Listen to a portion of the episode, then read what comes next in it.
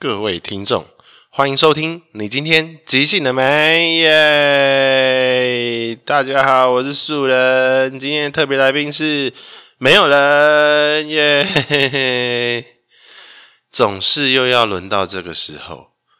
每到我一个人录音的时候，就倍感寂寞。我实在是不了解那颗一个人录音的人是怎么度过这些日子的。唉，好吧，但是呢。想要就是每一个礼拜都有那个 podcast 分享给大家，这也是素人的愿望啦。所以呢，我就要开始想尽办法来思考说，只有我一个人可以录什么。在前几集的时候获得还蛮不错的回响，就是我一一回答一些伙伴所提供的问题。那这一集呢，素人也会一样，就是分享一下我收集到的这些问题，然后给予一些素人观点啦，一个人的录音时间齁。好，那在正式要问问题，就是在解答问题之前，就是素人还是要再稍微行销一下。没有错，在下个礼拜三 ,10 月26号，我们在23喜剧2个月一次的拼贴即将又要开始啦，拍手。我们在23喜剧啊，在这样的合作过程中，我们已经演了4次拼贴哦，包含这一次要演第4次拼贴了。那其实每一次呢，都得到很多伙伴的回馈，然后也就是观众也很有好评。不管是我们把音乐啊、唱歌啊，甚至是戏剧啊，或者是一些长篇形式运用在里面，都越来越上手了。而我们每一次都会邀请一些很难得可以出来演即兴剧的一些伙伴，可能是勇气即兴的成员啊，或者是一些前辈啊这样子。那一起演戏对我们演员而言很兴奋，我相信对观众而言也会很精彩。所以期待大家在下个礼拜三 ,10 月26号一起来看拼贴哦。23喜剧就在林森北路那边 ,OK。那近期的话，素人就是正在一档新的制作当导演嘛。我在就是这一次的冬季制作，我是担任 Hero 那一组的导演。那现在跟演员合作，大概合作到第5周，大概是前面的1/4，我觉得这感受非常的好，因为我觉得这一次我很不一样，是我把每一个演员的功课都个人化，就是我都量身打造为单一演员设计功课，这件事情真是做对了。因为这样子我可以有更多的时间跟每一个演员的状态做工作，然后也可以从我的角度给一个只专属于他的答案。那这样子会让我觉得对我们彼此而言啊，不管是进步的速度啊，还是整个剧组融合在一起的速度啊，甚至是这个戏有可能到的深度，都变得更有机会，可能变得更快，可能变得更深。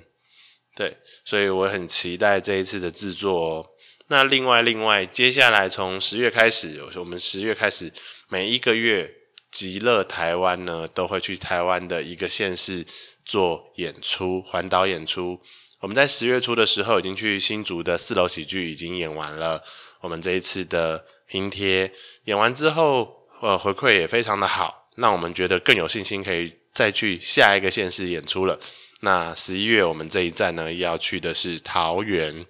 时间将会定在11月19、20，礼拜六、礼拜天这2天哦。那一天有空又会在桃园的伙伴们，欢迎来看戏。好的，讲了那么多呢，那我们还是要回归正题啦。你今天即兴了没？一个人的录音，素人这一次啊，为了就是这个录音，就是收集了一些题目嘛。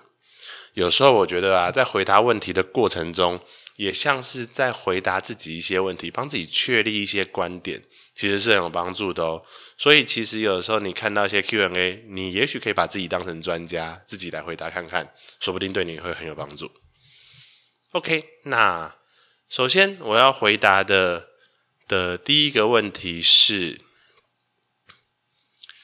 别人上台都好有趣，我很怕搞砸这场子，该怎么办？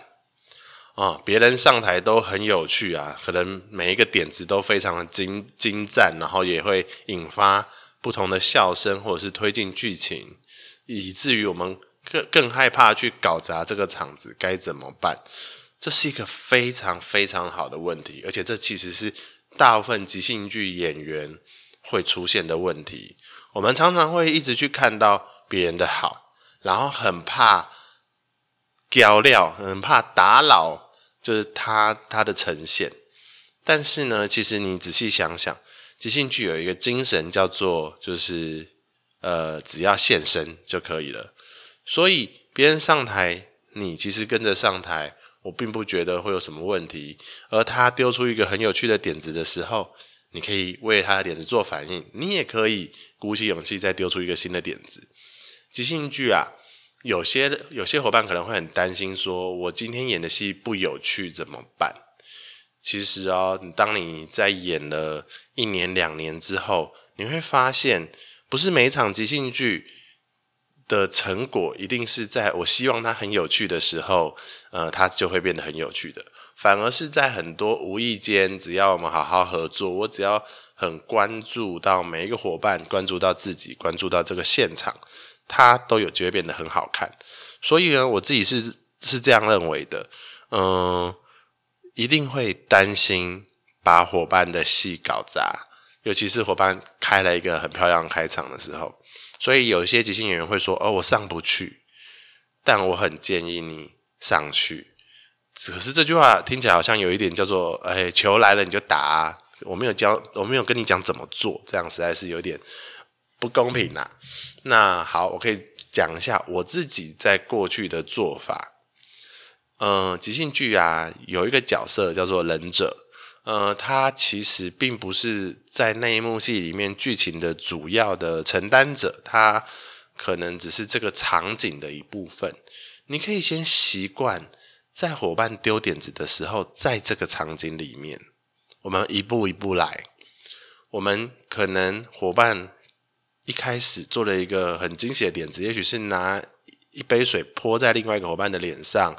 哦，要谈分手，哇，那你就可以帮忙塑造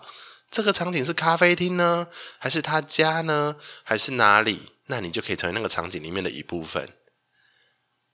比方说，你可以端着就是一壶水，然后再帮他补水，或者是你可以拿着抹布帮忙擦一下桌子。或者是你可以是这个一家的家人，哎呦，你们在吵架，哦，对不起，就赶快离开。就像是你协助了他们，在他们情绪很高涨，来不及帮这个场景打地基的过程中，你可以成为这个场景的一部分，让大家更看懂这个戏，你就让伙伴升华咯。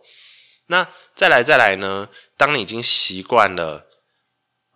就是在别人丢出一个你自己觉得很有趣的点子的时候，你忽然很有压力，哎呀，我会搞砸这个场子怎么办？那我只能做忍者吗？我每次都在做忍者哦。也许你可以当一个反应的人，就是为了他的点子而起反应的人。也许是他拿了一杯水泼在另外一个伙伴的脸上，那个就是跟他说我要跟你分手，也许你可以在旁边说，哎呦，夭壽哦之类的，被这个行动影响到，你可以从忍者这一步再往前跳一点，然后你可以再发表一点意见，不要在我就是要提分手就在外面提分手啦，不要在爸爸面前讲，也许是这样的场景，你又往前走了一步，那久而久之，你很有可能你在做这件事情的时候，我已经会成为场景了，我已经会为伙伴丢着这个很大的 big nice cue 做反应了。也许你可以重复这件事情，比方说当伙伴拿起一杯水泼向 B 伙伴说我要跟你分手的时候，也许你可以再拿一杯水再去泼向 B 伙伴说我也要跟你分手，哦，原来他劈腿。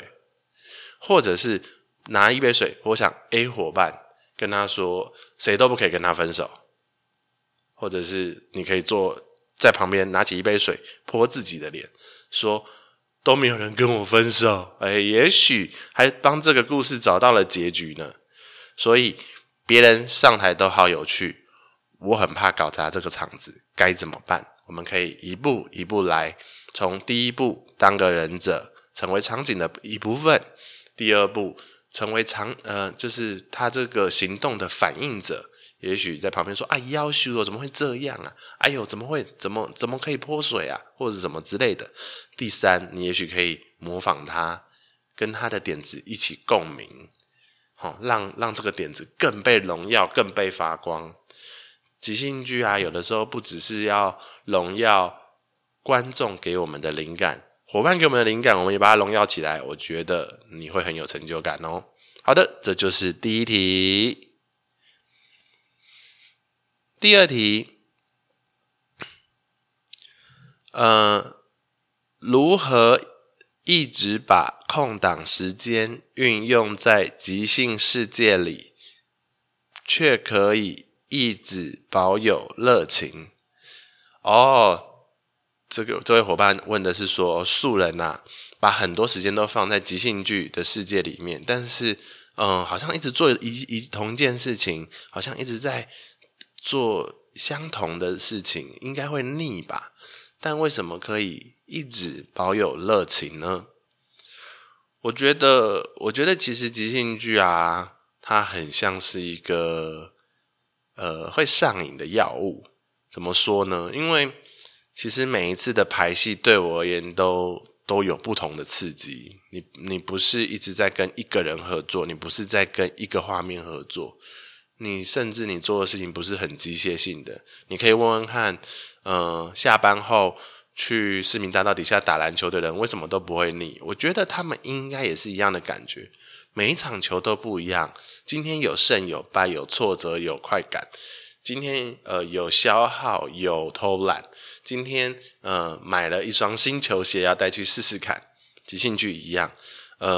每一场排练都是不一样的，有的时候有挫折，有的时候有快感，有的时候你可以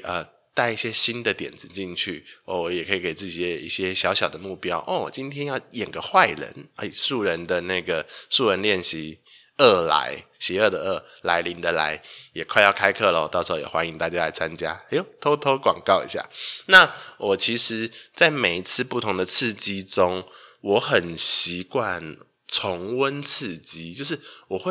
会不断的歌颂，就是不管是对自己啦，大部分时间是对自己，就是歌颂说，哇，我今天做的真的太棒了，我今天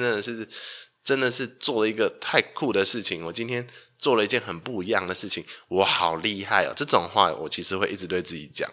那我相信这对我自己跟即兴剧的关系会更连接。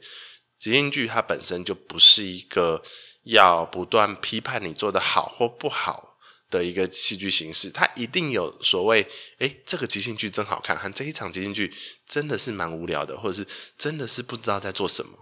一定会有这样子的客观的感受。但是呢，身为演员，其实在每一次跟伙伴靠近的过程中，甚至是我会很清楚知道，我今天有没有接受伙伴的点子，我今天丢了点子伙伴有没有听到，我今天我有没有做一些小小的就是不一样的事情，或者是我今天虽然做一模一样的事情，可是我好像更熟练了。这些不同的刻度其实都会有所感觉的。所以啊，我觉得在这样的过程中，它就会不断的更新我的热情。也就是说，我今天虽然说玩即兴剧玩了从2014年，就是假设是学的话，也快8年了，从正式演出到现在的话，也6年多了。那为什么都还能够一直保有热情？我相信是每一场不同的排练带给我的感受，而且我还蛮会自己找事情做的。比方说在去年前年的时候发展了开放排练，那在今年的时候就设计了即兴盖世界，让大家一起创造一个即兴世界。昨天我们演了一场超精彩的即兴盖世界，然后我渐渐的也开始觉得不一定要在同一个地方演戏，或者是我们可以试着在同一个地方演戏。所以之前有在月半窝的周四夜即兴，以前是每周四，那现在是每2个月或者是每1个月一次在23的演出，拼贴都是这样的。那想要换个地方演演看，太好了，我们不一定要在台北换，我们直接换去不同的县市。所以这个月10月我们跑去了新竹，下个月我们要去桃园，下个月还在敲，欢迎各个县市的那个伙伴们都可以来跟我联络一下哦，我很期待去你在的地方跟你一起玩即兴。那我觉得光这样讲，你就会非常清楚知道，假设这个不断更新，如同电动玩具，如同手游不断更新，如同新的手机的那个系统一样的即兴剧，那我当然是会对它一直抱有热情的，而且我会自动帮它更新，我自己掌握了我更新它的主导权。所以如何一直把时间运用在即兴世界里，却可以一直保有热情呢？因为每一天每一场的即兴都是不一样的，即便你觉得它快要太相同了，我都会更新它，每一次的更新都是重新刷一次我新的热情。好的，那我们就来到了最后一题。哈哈，最后一题呢，伙伴问了一个问题，演即兴剧的时候记不住名字应该怎么办？这个问题也是大灾问啊，也不是大灾问，就是大部分即兴剧演员都有的问题。演即兴剧的时候，我帮一个伙伴设计了名字，或者一个伙伴帮我设计的名字，但是我们演着演着，这个名字就不见了，接下来要设计新的名字，然后有的人知道，有的人不知道，或甚至观众知道，我们都不知道这是什么名字的时候，要怎么办呢？我们啊，其实之前在即兴剧的过程中会做一个练习，叫做把名字做文章。它可以在排练的时候、热身的时候使用，它也可以在那个舞台上使用。什么叫做把名字做文章呢？比方说你设计出一个名字之后，你会把它的名跟字啊，就是把名字的2个字、3个字的地方去跟一些造句的方式或者是成语的方式去把它合在一起。比方说李美丽，你长得这么美丽耶，之类的，就是你直接用外观也可以，或者是李强，你叫李强，但是打球一点都不强，就是用这样的方式来命名。在一开始命名的时候就会可能名字一叫完就会马上帮他造个句。那这样子在这个用名字做文章的过程中，也许可以帮你记住你的名字或者是伙伴的名字。当然啦，这只是开头，过程中呢，有的时候我们也会不断的在他名字被创造出来那一幕一直叫全名，而不是太急着去叫关系词。什么叫关系词呢？也许你是演李强的弟弟，你就会叫他哥哥，到最后你就会忘记他叫李强，李强也会忘记自己叫李强。那或者是你是演李强的小孩，你就会一直叫他爸爸，然后最后你就没有办法记住他叫做李强。所以有的时候有些伙伴会有一点那个贼啊，就拿联络簿爸爸签名，李强来签这边签名，李强联络簿要签名之类的。那有的伙伴呢也会就是比方说叫自己的哥哥叫李强哥哥，不过通常这种叫法听起来有点生疏，有点可怜哦。不过还有很多方法，比方说其他伙伴啊不一定要是关系人上来，也许李强挂号或者是李强也许是个长辈叫晚辈，那就比较有办法叫全名，都会用这种方法在他的名字刚出来那一幕努力的叫他。我们过去啊遇到名字的困难，不只是记名字，还有取名字。就是大家的名字资料库其实比自己想象中的少。为什么呢？因为你不习惯使用你日常生活中听到的名字来当角色的名字。比方说这一位伙伴的名字叫做何培生啊，就是派特的全名啦。然后你不太可能在演戏的时候又叫一个角色叫何培生，因为有可能伙伴在现场他会很出戏，他会一直被你影响，或者是你跟他太熟了，所以任何人叫他这个名字大家都会很出戏。那或者是观众明明就认识这个人，一直被 cue， 可是这个人又不在现场，到底要期待什么呢？所以我们都会创造一些新的名字，然后我们就有做一个练习叫做从职业创造名字。比方说请给我一个计程车司机，或者是请给我一个公车司机他的名字或他的姓氏，我们可能就会叫他啊车先生、马先生、或者是比方说他是个计程车司机，你有可能直接用计程车是黄色的这样的概念，你可能会叫他啊车太黄当然这个很刻板，可是这个很刻板可以让你快速的去取名字。那大家还是会很习惯用一些第三个如何让你记住名字，你可以试着去避免使用一些太过通俗的名字。通俗的名字不见得是你常常在日常生活中遇到的而已哦，在课本上常听到的也是。比方说小什么、小明、小强、小华、小智这种系列，小系统的、阿系统的、阿伦、阿美、阿昌这种阿在中间字的，或者是叠字系统的，美美、强强健健这一种叠字系统的，它都比一般的名字容易忘掉，也比较容易取啦，容易取，但是它容易忘。所以我们有的时候就会去尝试的试看，不小心叫小美、小美、林明美你可能就是有昵称跟本名，或者是那是不小心叫出来之后，有的时候我们伙伴会这样做。那或者是我们会更直接避免使用小、阿和叠字的系统名，这样子的话，也许对于你取名字而言会变得比较轻松，也比较容易。那所以呢，记不住名字怎么办？首先第一件事情，你可以在刚创造他名字的那一幕，帮他的名字，甚至是第一句话就帮他的名字做文章。再来是可以在他名字刚出现的那一幕，不断的大量使用，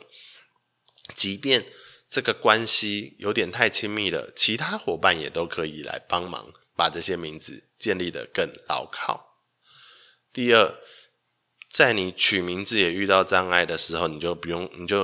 后来去记名字就会很难嘛。所以在你取名字遇到障碍的时候，可以思考看看他的这个角色的特质，这个角色的职业，有没有办法直接去萃取东西下来成为名字。第三，可以尝试避免使用小在中间的、阿在中间的，或者是叠字创造出来的名字，说不定对大家都很有用哦。这就是我们今天回答的三个问题。好，从倒过来讲是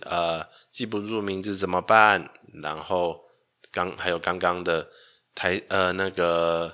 如何一直把空档时间运用在即兴世界里，却可以一直保有热情。还有一开始的别人上台都好有趣，我很怕搞砸这场子，该怎么办？